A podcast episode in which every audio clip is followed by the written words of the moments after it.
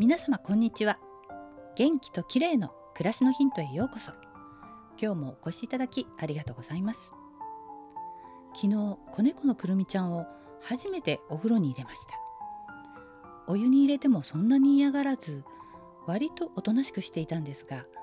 なんとドライヤーが全くダメでした。ものすごい勢いで逃げまくるので仕方なく遠赤外線のヒーターの前で娘と2人がかりでタオルドライをして乾かしました。でもシャンプー後は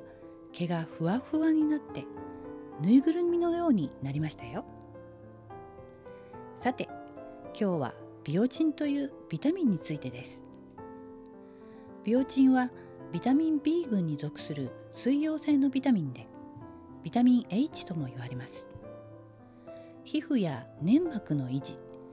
爪や髪の毛の健康に深く関わっているビタミンで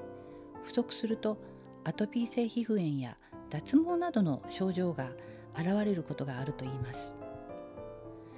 肌や髪を美しく保つには大切なビタミンなんですね。成人の場合のビオチンの食事摂取基準は1日あたり50マイクログラムです。最もビオチンはいろいろな食品に含まれていて腸内細菌によっても合成されるので普通に食事をしていれば欠乏することはないそうです。ビオチンを多く含む食品はきのこ類肉類魚介類豆類レバーや卵の卵黄などです。よほど変色をしない限りビオチンは摂取できそうですよね。ただ卵の卵白を生でたくさん食べるとアジビンという物質がビオチンと結合してしまい吸収を妨げるので欠乏することがあるんだそうです。皮膚や頭皮のトラブルがある人は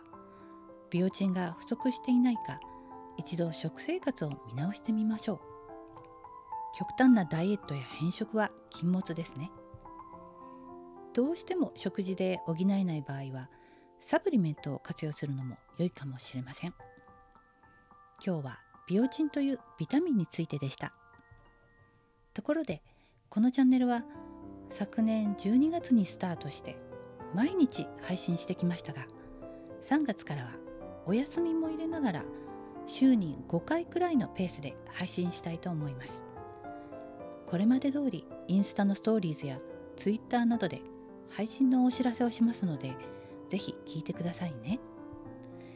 今日も最後までお聴きいただきありがとうございます。ではまたお会いしましょう。友吉ゆき子でした。